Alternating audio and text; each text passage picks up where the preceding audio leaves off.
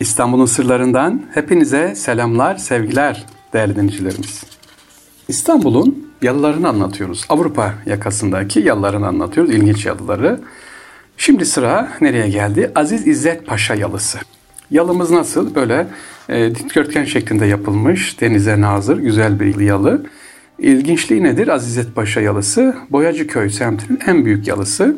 İsmini Sultan 3. Selim tarafından Kırklar elinden getirir. Buraya yerleştiren kumaş boyacısı 40 e, aileden almış efendim. 40 aileden almış olan Boyacıköy burası. Sarı renkli. Üç büyük çıkmalı bir kocaman yalı. Mısırlı Azizet Paşa'ya ait bu yalı 2008 yılında e, Dubai merkezli bir firma tarafından alınıyor burası. Şu an kiralanmış, şu anda da bir özel şirket tarafından kullanılıyor. Yalının arka tarafında asansörle çıkan kat kat bahçeler var efendim. İlginç. Koca bir baca gibi görünen yüksek yapı bu set bahçelere çıkan asansör efendim. Yani nasıl diyeceksiniz? Evet yalı uzaktan baktığınız zaman denizden giderken 3 katlı bir bina ama arka tarafına baktığınız zaman bahçeler var set set oraya asansörle çıkıyorsunuz. Bir e, yalının sırtı e, kayalıklara tabii o dönem kayalıklar kayalıklara dayanmış şekilde yapılmış ilginç bir yalı. Peki bu yalının özelliğine gidip görebilirseniz sevgili e, ben birkaç defa baktım.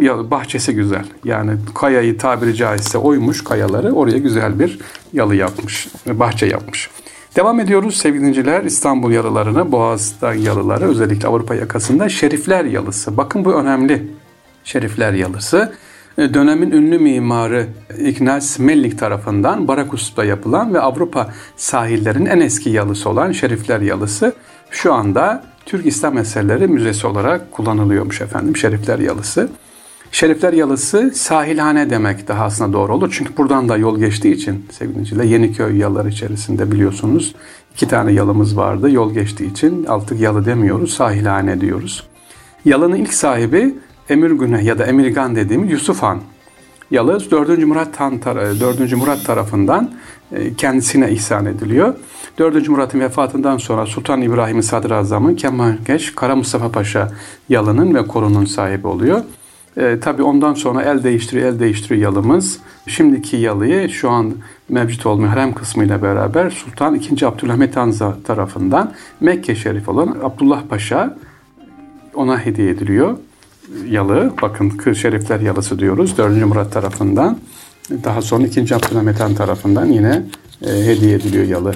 E, yalının özelliği denizden bakıldığı zaman cumbalı ve ortasında kocaman bir fıskiyesi olan efendim salonun orta tarafında da üç geniş şahnişin bulunuyor. İçine girdiğiniz zaman. Tabi bunların içine de giremiyorsunuz sevgili dinleyiciler de. Böyle özel ziyaretler, randevu olursa e, girebiliyoruz. Çünkü çoğu otel bir kısmı hatta filmlerin çekildiği set olarak kullanılıyor.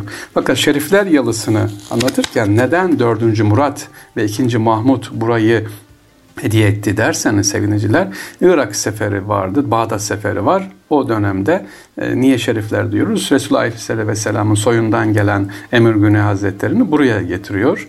E, Bağdat'ı savaşmadan teslim ediyor kendisi ve İstanbul'da kalıyor ömür boyu kalması için. Bu Emirgan hattında köşkünün olduğu yer Emirgan sahi hepsi bu aileye ait. Emir Güney ailesine ait. İkinci Mahmut, ikinci Abdülhamit Han da yine aynı şekilde e, o dönemde Mekke şerifi olan Abdullah Paşa'yı İstanbul'a davet ediyor. Onu burada misafir ediyor. Bu yalıyı hediye ediyor. Yani hepsi bir siyasi sebeple e, yalılar hediye edilmiş. Geçelim başka bir yalımız var. İlginç. Efendim Deli Fuat Paşa yalısı. Fuat Paşa'yı anladık da niye deli diyoruz abi diyeceksiniz şimdi. Ee, bu manolya ve yelkovan çiçekleriyle çok düzenlenmiş güzel bir yalı Deli Fuat Paşa. Cumhuriyet'in kuruluşundan sonra uzun yıllar yine burası depo, depo olarak kullanılmış. Ne deposu diyeceksiniz? İşte odun deposu, kömür deposu kullanılmış. Ee, Deli Fuat Paşa yalısı. Ama yalının ilk sahibi İran Büyükelçisi Muhsin Han. İkinci sahibi Billuri Mehmet Efendi. Üçüncü sahibi Hicaz Kralı olan Devlet Şurası üyesi Şerif Hüseyin. Bakın Şerif Hüseyin. Yanının e, şu anda niye Deli Fuat Paşa diyoruz? Dördüncü sahibi de Deli Fuat Paşa. Sultan II. Abdülhamit Han döneminde padişah ve hükümet aleyhinde e, bir faaliyet olduğu gerekçesiyle Divan-ı Harp'ta yargılanarak idame edilmiş Deli Fuat Paşa. Fakat II. Abdülhamit Han bunu sürgüne çeviriyor.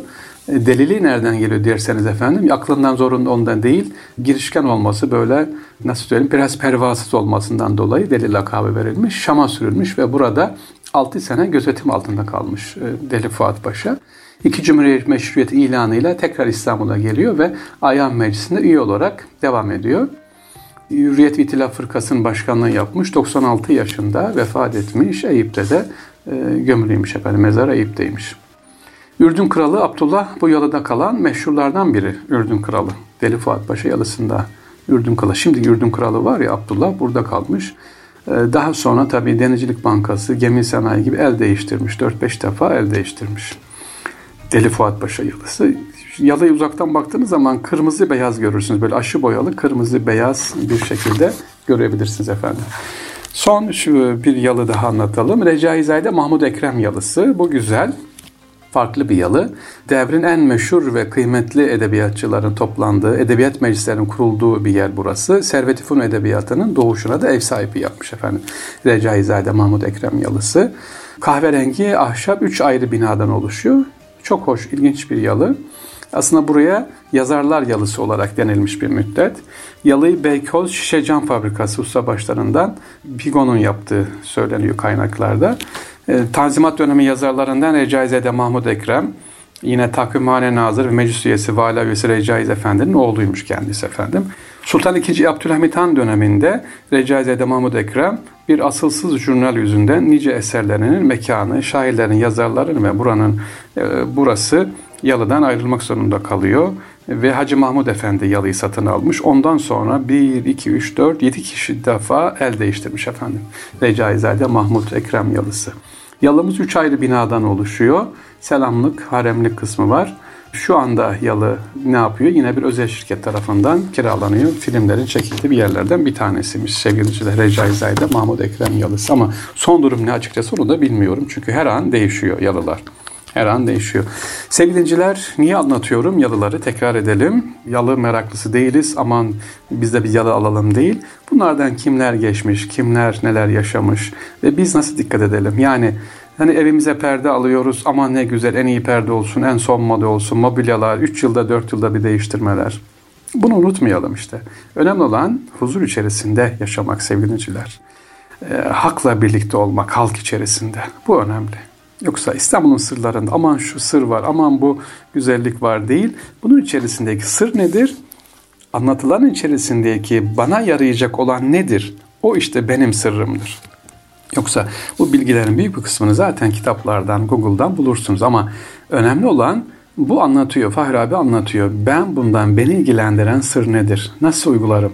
Kendi evimi ya da kendi arabamı nasıl kutsallaştırmadan, abartmadan ya da put haline getirmeden yaşarım. Amaç bu olmalı. Onun için zaten size bunları, bu yalıları anlatıyoruz sevgili dinleyiciler. İnşallah yalılarımız devam edecek ama niye? Yalı reklamı yapmıyorum, tefekkür edelim diye. Allah emanet olunuz efendim. Bizleri dinlediğiniz için çok çok teşekkürler. Selamun Aleyküm ve Rahmetullah ve Berekat sevgili dinleyiciler. Kolay gelsin. Görüşmek üzere.